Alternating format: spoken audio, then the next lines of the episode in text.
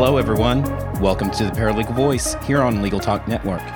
I'm Carl Morrison, a certified paralegal devoted to law and your host of the Paralegal Voice. I'm a certified paralegal and paralegal educator, and I'm devoted to not only the paralegal profession, but to all legal professionals, from legal support professionals to paralegals to those whom we support, attorneys. I'm devoted to helping others enhance their passion and dedication for the paralegal profession through entertaining and engaging interviews. Before we begin, we would like to thank our sponsor, NALA. NALA, the Paralegal Association, is a professional association for paralegals providing continuing education and professional certification programs for paralegals at nala.org. NALA is a force in the promotion and advancement of the paralegal profession and has been a sponsor of the Paralegal Voice since our very first show. And CourtFiling.net.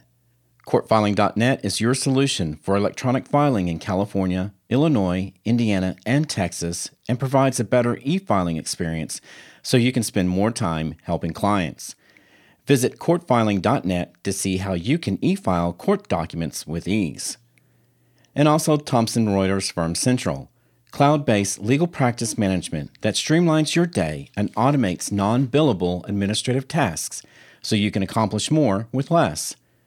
And finally, ServeNow, a nationwide network of trusted pre-screen process servers. Work with the most professional process servers who have experience with high-volume serves, who embrace technology and understand the litigation process. Visit servenow.com to learn more. The goal of the Paralegal Voice is to discuss a wide range of topics important to the paralegal industry and share with you leading trends, significant developments, and resources you'll find helpful in your career and everyday job. My guests will be engaging and informational with a little bit of fun thrown in. And if you can believe it, it's already December of 2018. I don't know what happened to the year. You guys have probably asked yourself that very same question. The year has completely flown by.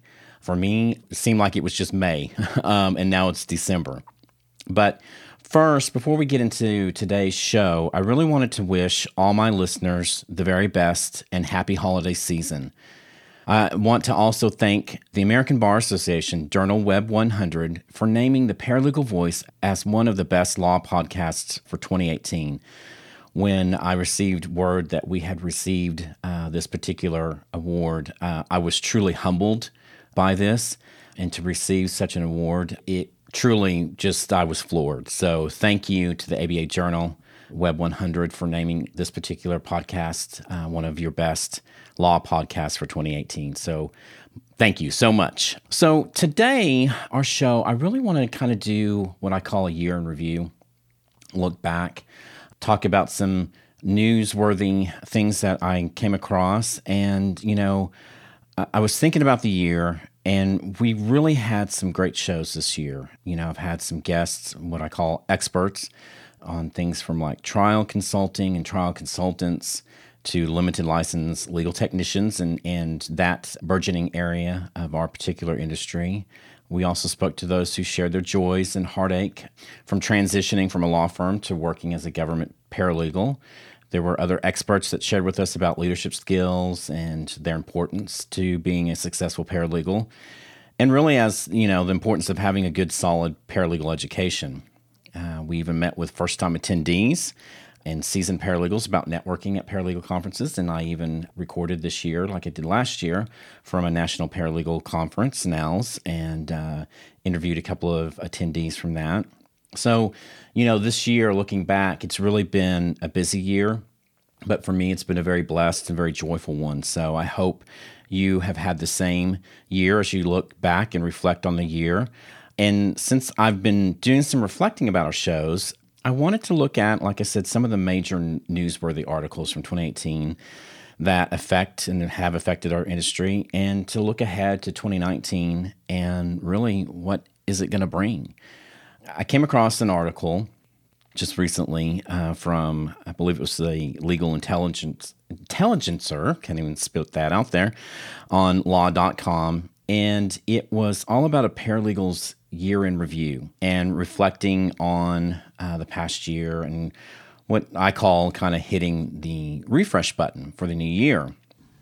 And I thought it was a really good article, really liked it. And one of the discussion points from the article was talking about what went well for the year in that particular paralegal's work life. Well, it made me stop and kind of think about that. You know, we all work in different areas within the legal industry. Some of you work in a law office. Some of us work in the courts. Some of us work in the corporate arena like myself. And, you know, no matter where you work, you have to think about and talk to, and how did your employer acknowledge all that you did for them and how it worked well?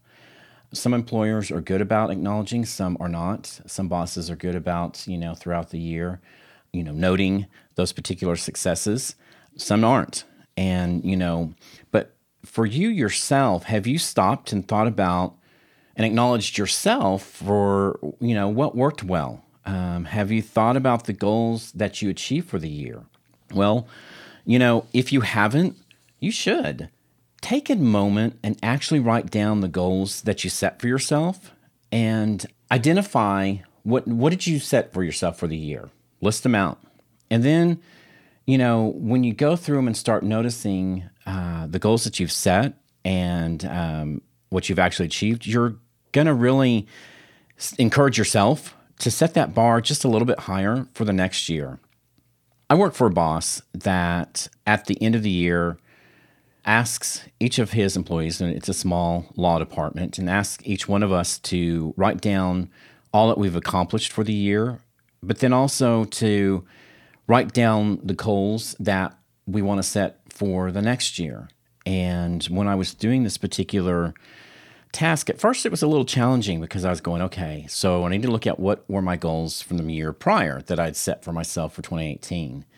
And did I meet those goals? And if not, you know, how short did I come from actually meeting that goal? And why was I not able to reach that goal? And it was funny when I stopped and really looked at what I had accomplished for the year. I was kind of surprised. And actually things that I had not set as a goal, successes that had happened. And it's like, wow, I've done quite a bit, not to toot my own horn, but when you stop and really take account of what you've accomplished for the year, you know, you're going to see how far you've come as a professional paralegal or legal support professional. And it'll make you stop and really take pride in your successes that you've done. It's amazing when you really stop and think about and see, and as the Christmas song says, count your blessings, you know, and see how far you come. It's amazing. If you do this exercise and you realize, well, I didn't have any accomplishments or any successes, and you just kind of meandered through the year, get up, go to work, be there at 8:30, work all day, come home at 5, feed the kids, go to bed. Rinse and repeat. You know, if you do that, then maybe you need to stop and think, well, maybe I need to set some goals for myself. Not that you're failing as a paralegal, but if you don't set a goal, even one goal, just set one goal for yourself for 2019 as a professional. If you don't do that, you'll never... I think and believe that you'll never grow as a professional, and you won't see those successes because you're just getting up and doing, you know, that routine every day. Get up, go to work, come home. Get up, go to work, come home, you know. So challenge yourself, and, you know, some things to think about in the way of challenging yourself, and you're probably going to go, whoa, wait a minute. I don't want to challenge myself this much, Carl. Ask your boss for additional challenging work. I am the type of person that I don't like to be doing the same thing over and over and over again. I get bored, and I need to be challenged, and I need to be, you know, engaged. And if my employer is not giving that to me and I can't find those challenges myself, then maybe it's time for me to move on. But that's not what this show's about. This is about setting those goals for yourself and reaching out and asking, hey, boss, I see that you're doing this other area of law, but you only have me doing lack of a better example, insurance defense. And I see that you're also doing transactional work. Well, I'd love to learn more about drafting contracts. All you need to do is step outside your box, step outside your comfort level, and ask your employer. 9 times out of 10, your employer will want you to do that and will meet you head on with that particular challenge. Another idea, join a professional association. If you don't already belong to NALA or NALS or NFPA, join one of those associations. Join all of them if you want to. But take on a leadership role in one of those associations or even at your local level. You know, start a study group for a certification exam like the CP exam or the PP exam or the RP exam. Do one of those types of things. If you're not certified, attend CLE sessions just for the heck of it. Learn new areas. Learn what's going on in the industry. You know, being stagnant is not healthy for a professional. And it's important for you to, you know, get outside your box, get outside your comfort zone, and challenge yourself to being a better professional, to be a better paralegal. So I challenge you. I'm going to give you a challenge as a listener. Set a goal. I want you to set at least one goal for 2019 in your career, what you want to do to better yourself, to make you a better paralegal in your firm, in your community, in the nation's community as a whole. And I tell you what, let me know what your goals are. Send me an email at devotedtolaw, that's D-E-V-O-T-E-D, the number 2, L-A-W, at gmail.com, and share with me your goals for 2019. I would love to hear them. And maybe I will share. I've already got a couple of goals that I'm setting for myself, and maybe I'll do the same with you guys in the January show and share with you my goals for 2019. And you know, as you take account of your successes for the year that you've met head on, you should also stop and think about what didn't work this past year and where did you fail? Whoa, Carl said fail, the fail word. The term failure, of course, can have those negative connotations, but without stumbling and without failing every now and again, you'll never grow as a professional. You will always be at the level where you're at right now. Failure is an important part of growing, and that's how you reach your full potential, is to make mistakes and to fall. I'm going to tell you right now, I'm not a perfect person by any means, and I have had my fair share of career mistakes that I have made. But I've stopped and I've thought about, why did I fail with that particular situation or goal? What was it? And why did I fail? And learn from that failure. And I saw what didn't work, and I go, okay, well, if this is my goal, if this is what I want to achieve or being, well then, okay, it's time to retool.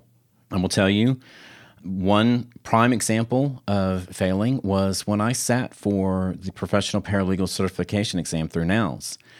And one of the sections was, of course, on ethics. And I was more worried about having to study in all the other areas of substantive law that I didn't worry about ethics, because I was like, I know ethics. I don't need to worry about it. Well, what happened is I failed that section of the exam.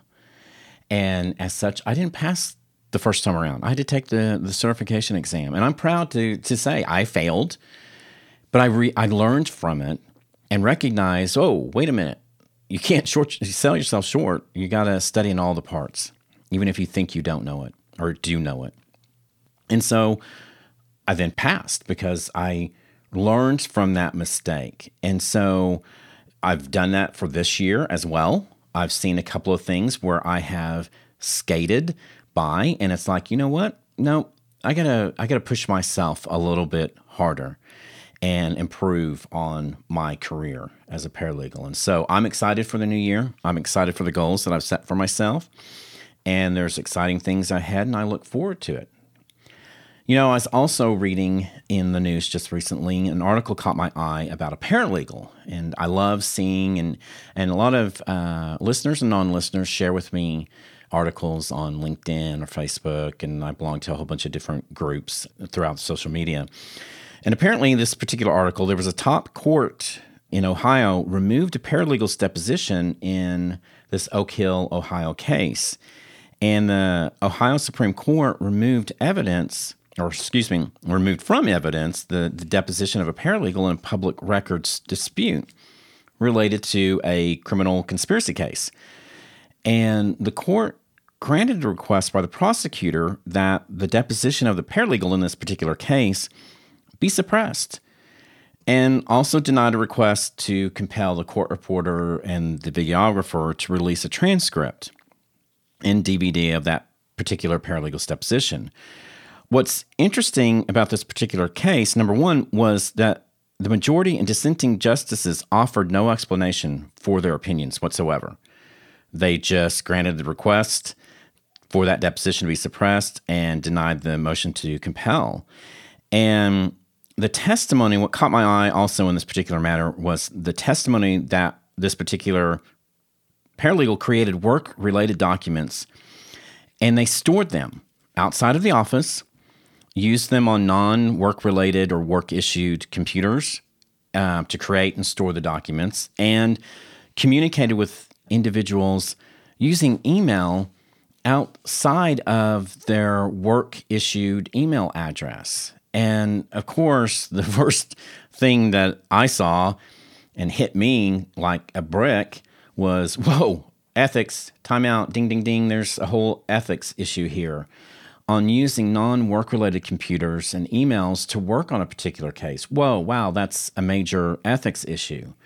Now, okay, so there may not be anything truly, quote-unquote, ethically wrong with using a personal computer. What really the person did was create a situation that opened them up and opened their personal computers, their personal email addresses to being part of the matter. And of course, it skates dangerously close to inadvertently disclosing confidential and privileged information.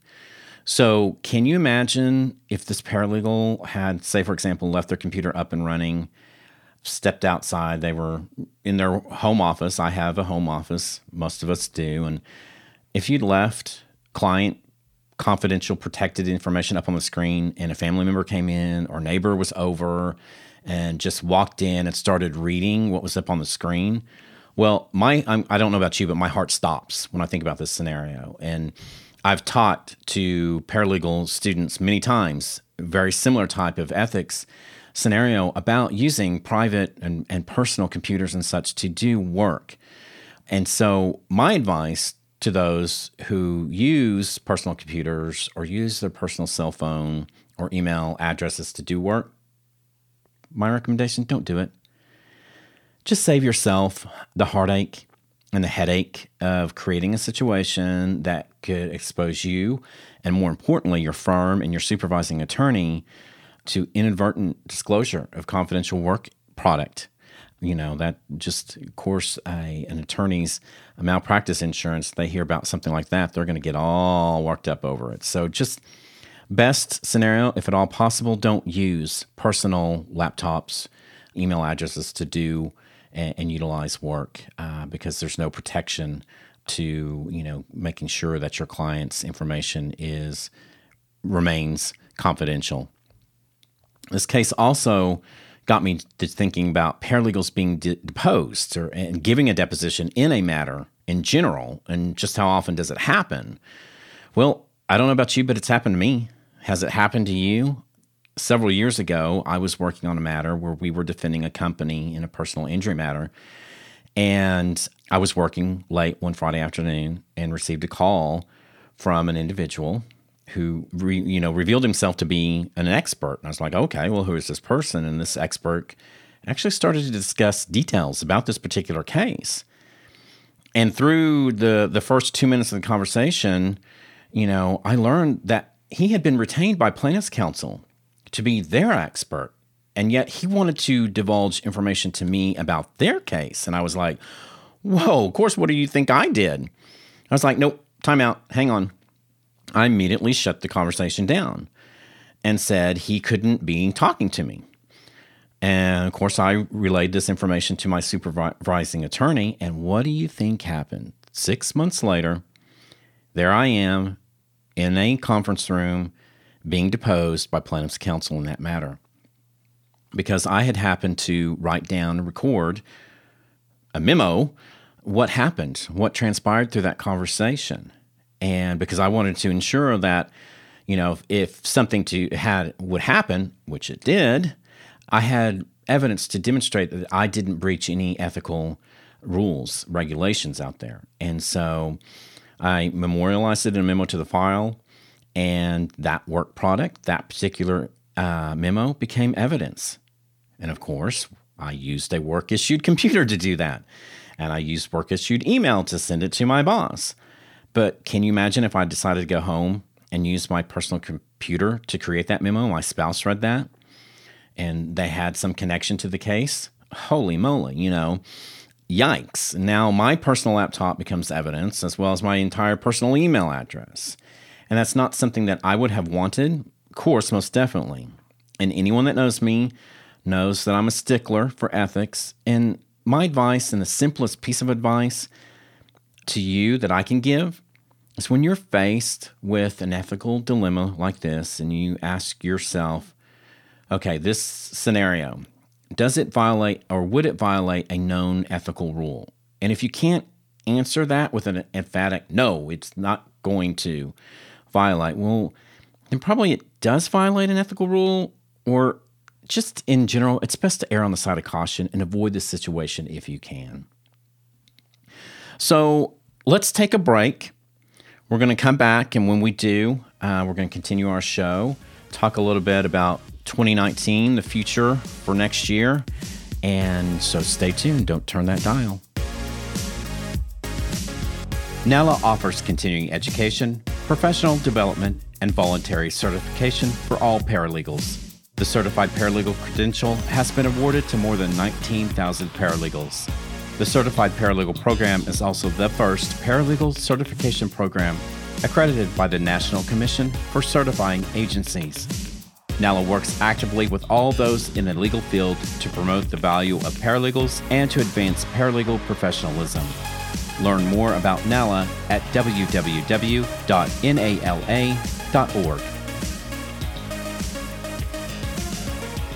Looking for a process server you can trust? ServeNow.com is a nationwide network of local pre-screened process servers.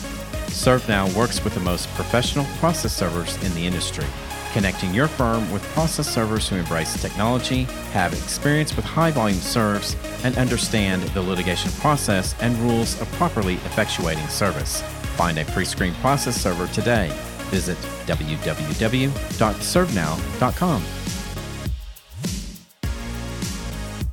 Welcome back to the Paralegal Voice. So what does 2019 look like for the legal industry and paralegals in general, you may ask? I'm not a swami. I don't have a crystal ball, but I'll say number one on my list to pay attention to next year is limited license paralegals, those limited license technicians, and regulation as a whole. Now, if you've been listening to my show or my shows this year, we've talked about the Triple LT program, and as you know, Washington State has their Triple LT program up and running, and they've been generating new Triple LTs for almost 2 years now, about a year and a half now. Well, if you've been paying attention to the news, you've noticed that Utah is about to start their program, and they call it Paralegal Practitioner. And this year, 2019, this coming year, they'll actually start generating their first batch of paralegal practitioners in the state of Utah. So, where the state of Washington limited it to the area of family law, Utah is starting with three areas right off the bat. They're starting with debt collection, family law, and forcible entry and detainer. If you've been reading and noticing, Oregon is also investigating a similar program, and California has a form of regulation for paralegals as well. So, I live and I'm a resident in Nevada, and as a board member of the paralegal division of the State Bar, Nevada, this is something I am watching very closely, because it appears that a lot of the West Coast states are starting to come what I call online, with some kind of regulation that impacts the paralegal industry. May not impact directly, but there may be a new role, a new job, a new career out there that a paralegal type individual may want to investigate. And I know I've spoken on it on past shows, but this is something, definitely we can't ignore the term regulation. I know You know, some people call this an ugly word, regulation. Sometimes when I speak that word in social circles, in paralegal associations and such, people either are all gung-ho about having a form of regulation or really don't want to have it. So if you're not in one of those camps, I don't want you to, you know, go join a camp, but if you haven't taken the time to read up on what's happening in the way of regulation or follow along closely with like the Triple LT programs, Utah's Paralegal Practitioner, I highly recommend you do so now. Don't hide your head in the sand and pretend, oh, it's going to go away, da-da-da-da-da, I don't have to worry about it. I've only got 15 more years of my career left, or I've only got 10 more years of my career. I don't need to worry about it. Be informed. My advice to you, be informed. Be an active participant in your future, no matter what side of the fence you're on, even if you're not on a side of the fence, you're straddling the fence, or you're not even near that fence. You know, be an active participant, you know, whether it's pro, anti, or neutral. Just don't be stagnant in learning what's going on in our industry. Ignorance is not bliss when it comes to something like this. So, you know, do you think, when you think of the limited license technician programs that are out there, a big reason why these are coming into play, it's because of the access to justice gap that has occurred in our country. And do you think, as a listener, do you think that licensed legal paraprofessionals will be able to narrow that access to justice gap that occurs in the future? You know, again, I would love to hear your thoughts on something like that. So, you know, send me your comments, send me your thoughts, good or bad or otherwise, to devotedtolaw@gmail.com. That's devotedlaw@gmail.com. And I would love to hear your thoughts. Me personally, I think it's one solution, but to me, it's not the absolute solution to closing that gap. More can be done. Of course, we've got an issue where we don't have enough attorneys being generated through programs anymore. Law schools are having to become creative on how they offer programs and cost to a student to become a lawyer. So there's that area, more lawyers doing more pro bono type of activities. There's a lot of different resources and sources out there to help close that gap. And I think these limited license individuals is one solution of many to help solve the true access to justice gap that is occurring in our country. Number two on my list for things to look out for in 2019, technology. Technology. Really, this should be on everyone's list every year. Constantly, new technology is coming out there, whether it impacts our particular profession or not. Get out there and learn what new technologies are coming out and what are being utilized in our profession. You know, attorneys themselves have historically tended to be slower on the uptake when utilizing new technology, but, you know, as younger attorneys are coming into the fold, more and more are embracing the newest trends and technology and expecting their paraprofessionals, you know, be fully up to date on these trends and have some experience. I wrote an article that's been about 5 years ago about attorneys being afraid. Technophobic is what I called it, having technophobia, a fear of technology. Well, in 5 short years, I'm seeing less and less of that. Fewer and fewer stories have I heard from paralegals and legal support professionals talk about how their attorneys aren't embracing technology. Well, now they are. And there's a lot of great systems and programs and processes out there to help streamline, because if you can help be more efficient in your workplace, then the better, you know, legal services you can provide to your clients. And, you know, of course, e-discovery is always a major area, but e-discovery has been out there for many years now, and it's not going away. If you're one of the very few people left that has not even taken the time to learn anything about e-discovery, you better get on the bandwagon right now because you are being left behind big time. And if you think, I work in family law and e-discovery really doesn't apply to me, well, think again. Because especially in high dollar, high exposure type cases, e-discovery can come into play, and it does come into play. And even in your run-of-the-mill divorce type matter, you may find yourself having to secure an e-discovery vendor to maybe forensically examine a laptop or help you download all the data from browsing history and text message history from a cell phone. You, of course, are not going to do it yourself. You're going to have a vendor help you do this. Well, they're going to be talking to you in terms of metadata and this, that, and the other. And know the just having an understanding of the terminology, the knowledge of the terminology will help you be able to better support your clients. You know, attend CLEs, join an association, learn from your peers, you know, stay abreast what's going on when it comes to technology. I, myself, I don't want to be replaced by artificial intelligence anytime soon. So I'm keeping up to speed with technology, and I challenge you to do the same with me.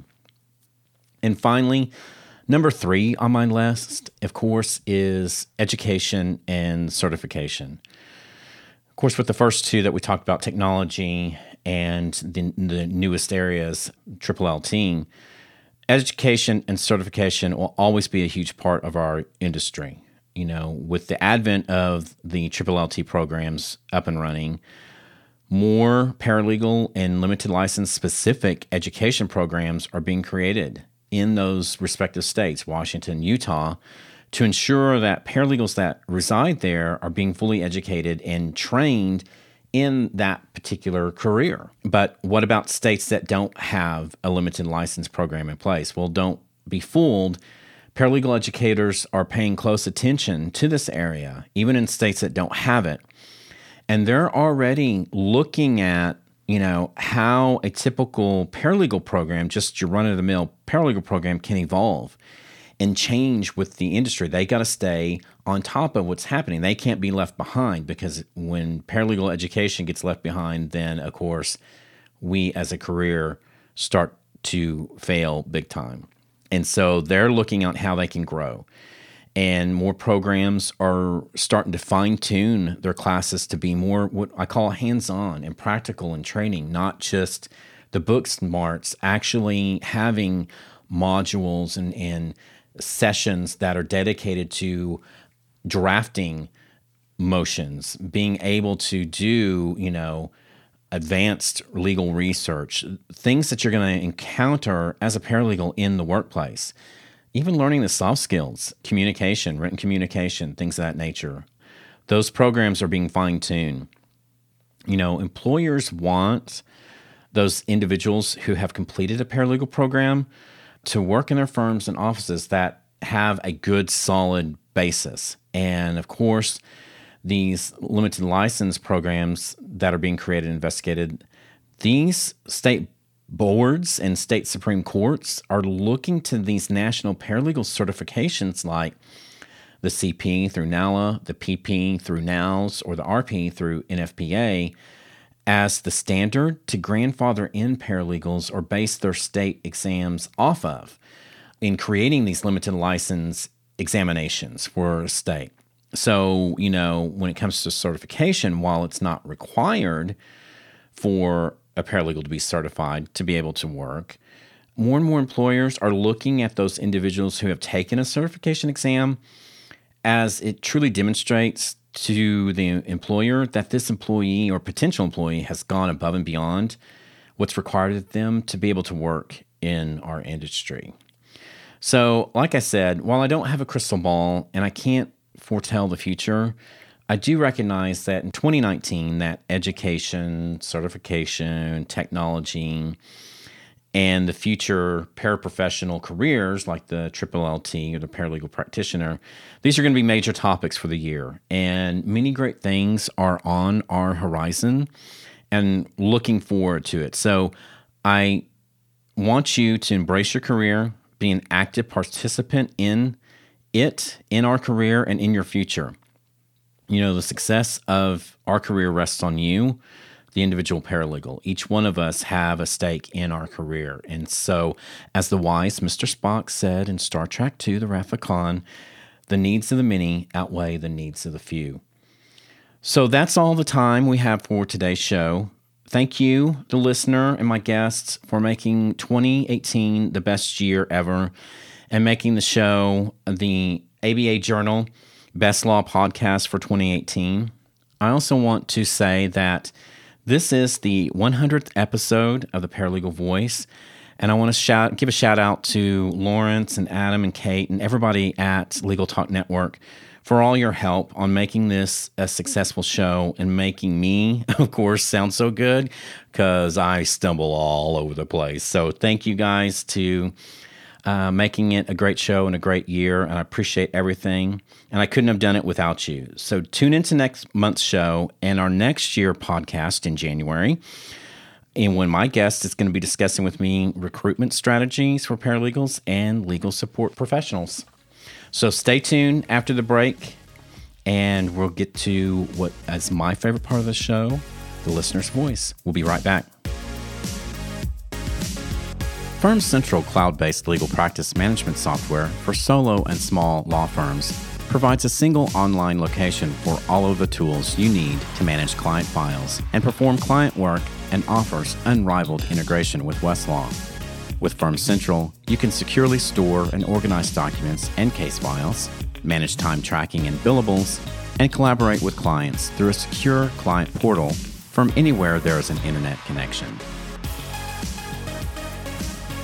This episode of the Paralegal Voice is brought to you by CourtFiling.net, your solution for electronic filing in California, Illinois, Indiana, and Texas. CourtFiling.net provides a better e-filing experience so you can spend more time helping clients. Because they know that work sometimes happens after hours, CourtFiling.net offers 24/7 phone, email, and chat support. Visit CourtFiling.net to receive 30 days of unlimited free electronic filings and see how you too can e-file court documents with ease. Welcome back. We come to the segment of the show called The Listener's Voice. As you know, this is my favorite part. This is an opportunity for you as a listener to send me an email with any of your questions, your career celebrations, etc. I'll read through them and I'll select those to actually read on the air. If there's a particular topic, you have a question that you'd like for me to answer, or maybe there was a prior guest, you had a question for them, be sure and send me an email and make your voice, the listener's voice, known and heard. Send your email to me at devotedtolaw@gmail.com. That's devotedlaw@gmail.com. Today's question comes from a listener who writes to me about support and getting support from their employer. Dear Carl, I have recently started listening and have enjoyed your podcasts. I have a question for you as an experienced paralegal. How do you work/deal with an employer who is not supportive of you pursuing your education as a paralegal? I'm starting a paralegal program in January of 2019. My target graduation date is May 2020. My professional background is in hospitality since I was 16. Over 3 years ago, I was offered a legal assistant position with an attorney from the state I used to live in. I loved it enough that I was looking at law school. Thank you for taking the time to answer my questions. Merry Christmas. Signed, Support System in Need. Well, Support System in Need, number one, Merry Christmas and Happy Holidays to you and yours and the best in 2019. I wish you all the luck in your paralegal program. So first, I kind of have to ask you a question. What's your definition of support? So if you're asking, you know, is your employer not being supportive in the way of monetary? Is it a monetary support? Are you asking them to help fund your paralegal education? You know, are you asking for tuition? You know, are you asking for as simple as maybe some books, you know, costs on being able to purchase books? You know, talk to them, demonstrate to them that it's important to have a good, solid basic paralegal education, while you can have on-the-job training, which is vitally important, trust me. It's also important to have a good, solid education because that's how you learn a lot in the way of legal research, the ins and outs of legal research, you know, being able to formulate complaints, how to respond to a complaint, discovery. You learn the ins and outs of the entire legal industry. Well, I always tell paralegal students, you know, the attorneys are the masters or the doctors of the law, and we're the masters of the procedure. While we have to understand law itself, we don't get into the theory as much as attorneys do. So we have to understand the process and processes and being able to navigate the legal system. And that's vitally important. So demonstrate, if it's a monetary, you know, reason or monetary support that you're asking for from your employer, well, then let them know, hey, if you can at least maybe help me purchase one book, you know, of course, financial aid, student loans, things of that nature, you try not to as much as possible. But if you are dedicated to it, you'll find the ways to get the money to help support going to school. That's how I did it. And so demonstrate to them the importance of having a paralegal education. Is it emotional support? I know that sounds kind of weird to say emotional support, but are they just kind of flippant when you address the reason why you're wanting to get your paralegal degree? Well, if you're seeking emotional support from your employer, I would say avoid that. While you want to have camaraderie in your workplace and you want to be devoted and dedicated to your employer, sometimes when you start getting a little too personal, and if you're seeking emotional support for going into a paralegal program, I want you to be proud of me. I want you to, don't do it for your employer, do it for yourself. And so I would say if it's emotional support, just avoid that at all. If they're just not supportive of you of going, they're like, whatever, I don't really care to talk about it with you. Okay, that's fine. I won't address it with you. We'll move on. Is it physical support? And by that, I mean, are you asking your employer, listen, there's a class that I have to take as part of the program, but it's only offered during the day from, you know, noon to 2 or 2 to 4 or whatever the time is. Are you asking them to give you support in the way of allowing you to have the time off on Mondays and Thursdays to go take that class from 2 to 4? Again, go back to them, demonstrate to your employer the reason of doing this. I worked at a firm and I was finishing up actually my bachelor's and I had one class left and it was only offered during the day. It was never going to be offered at night. And I approached the managing committee, it was a committee of 3, and the office administrator and to my supervising attorney, and said, I have to take this class. This is the one class I have to have in order to graduate with my bachelor's. It's only for 16 weeks. It's only on a Tuesday. It was from 9 to 10 a.m. or 9 to 10:30 or something like that. And I was like, can I come in on that day at noon, I think it was, and work till 7, 8 o'clock at night to still get my hours in for the day? And they graciously, I have to say, allowed me to do that. But they knew that I was a hard worker. I worked a lot of weekends. I worked a lot of nights. I did a lot for the firm. And they recognized, for 16 weeks, it's one day a week. It's short term. Sure, no problem. So if it's a physical support, well, then see if they will allow you and demonstrate, hey, I'm just not asking off for that time. I'll make it up, on a weekend, on a Saturday, or after, or however they will allow you to do it, to demonstrate that you're still going to get your minimum 40-hour work week in. It's hard. Some employers, some attorneys are supportive. And, I have met and known paralegals that their employer paid for their entire education, paid for all their books, paid for them to take certification exams. And then conversely, I've heard of attorneys that care two iotas, or employers care two iotas about giving support, physical, emotional, or monetary, or otherwise. And, those people that don't get the support from their employer in that way, they learn, you figure out a way to do it. If it's truly what you want to do, you truly want to have your education, which I say go for it 110%, then you'll find ways to get the support that you need in order to succeed in school. Thank you so much, Support System in Need. I hope that answered your question. Listeners, definitely send me your questions. Keep them coming. And that's all the time we have for today for the Paralegal Voice. If you have questions about today's show, please email them to me at devotedtolaw@gmail.com. Stay tuned for more information and upcoming hot podcasts for exciting paralegal trends, news, and engaging and fun interviews from leading paralegals and other leading legal professionals.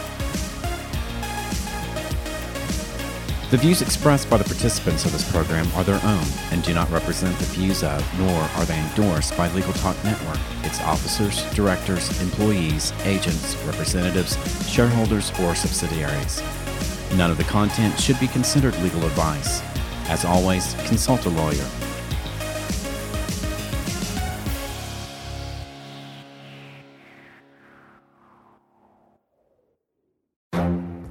The Lunch Hour Legal Marketing Podcast, your resource for the tips and tactical advice you need to grow your business. Plus, keep up with the news and commentary you crave to stay one step ahead. It's hosted by me, Guy Sakalakis. And me, Conrad Somm. Every other week, we break down the issues holding back your marketing strategy and talk about the changes you need to be prepared for. Check out the Lunch Hour Legal Marketing Podcast wherever you get your podcasts or on YouTube.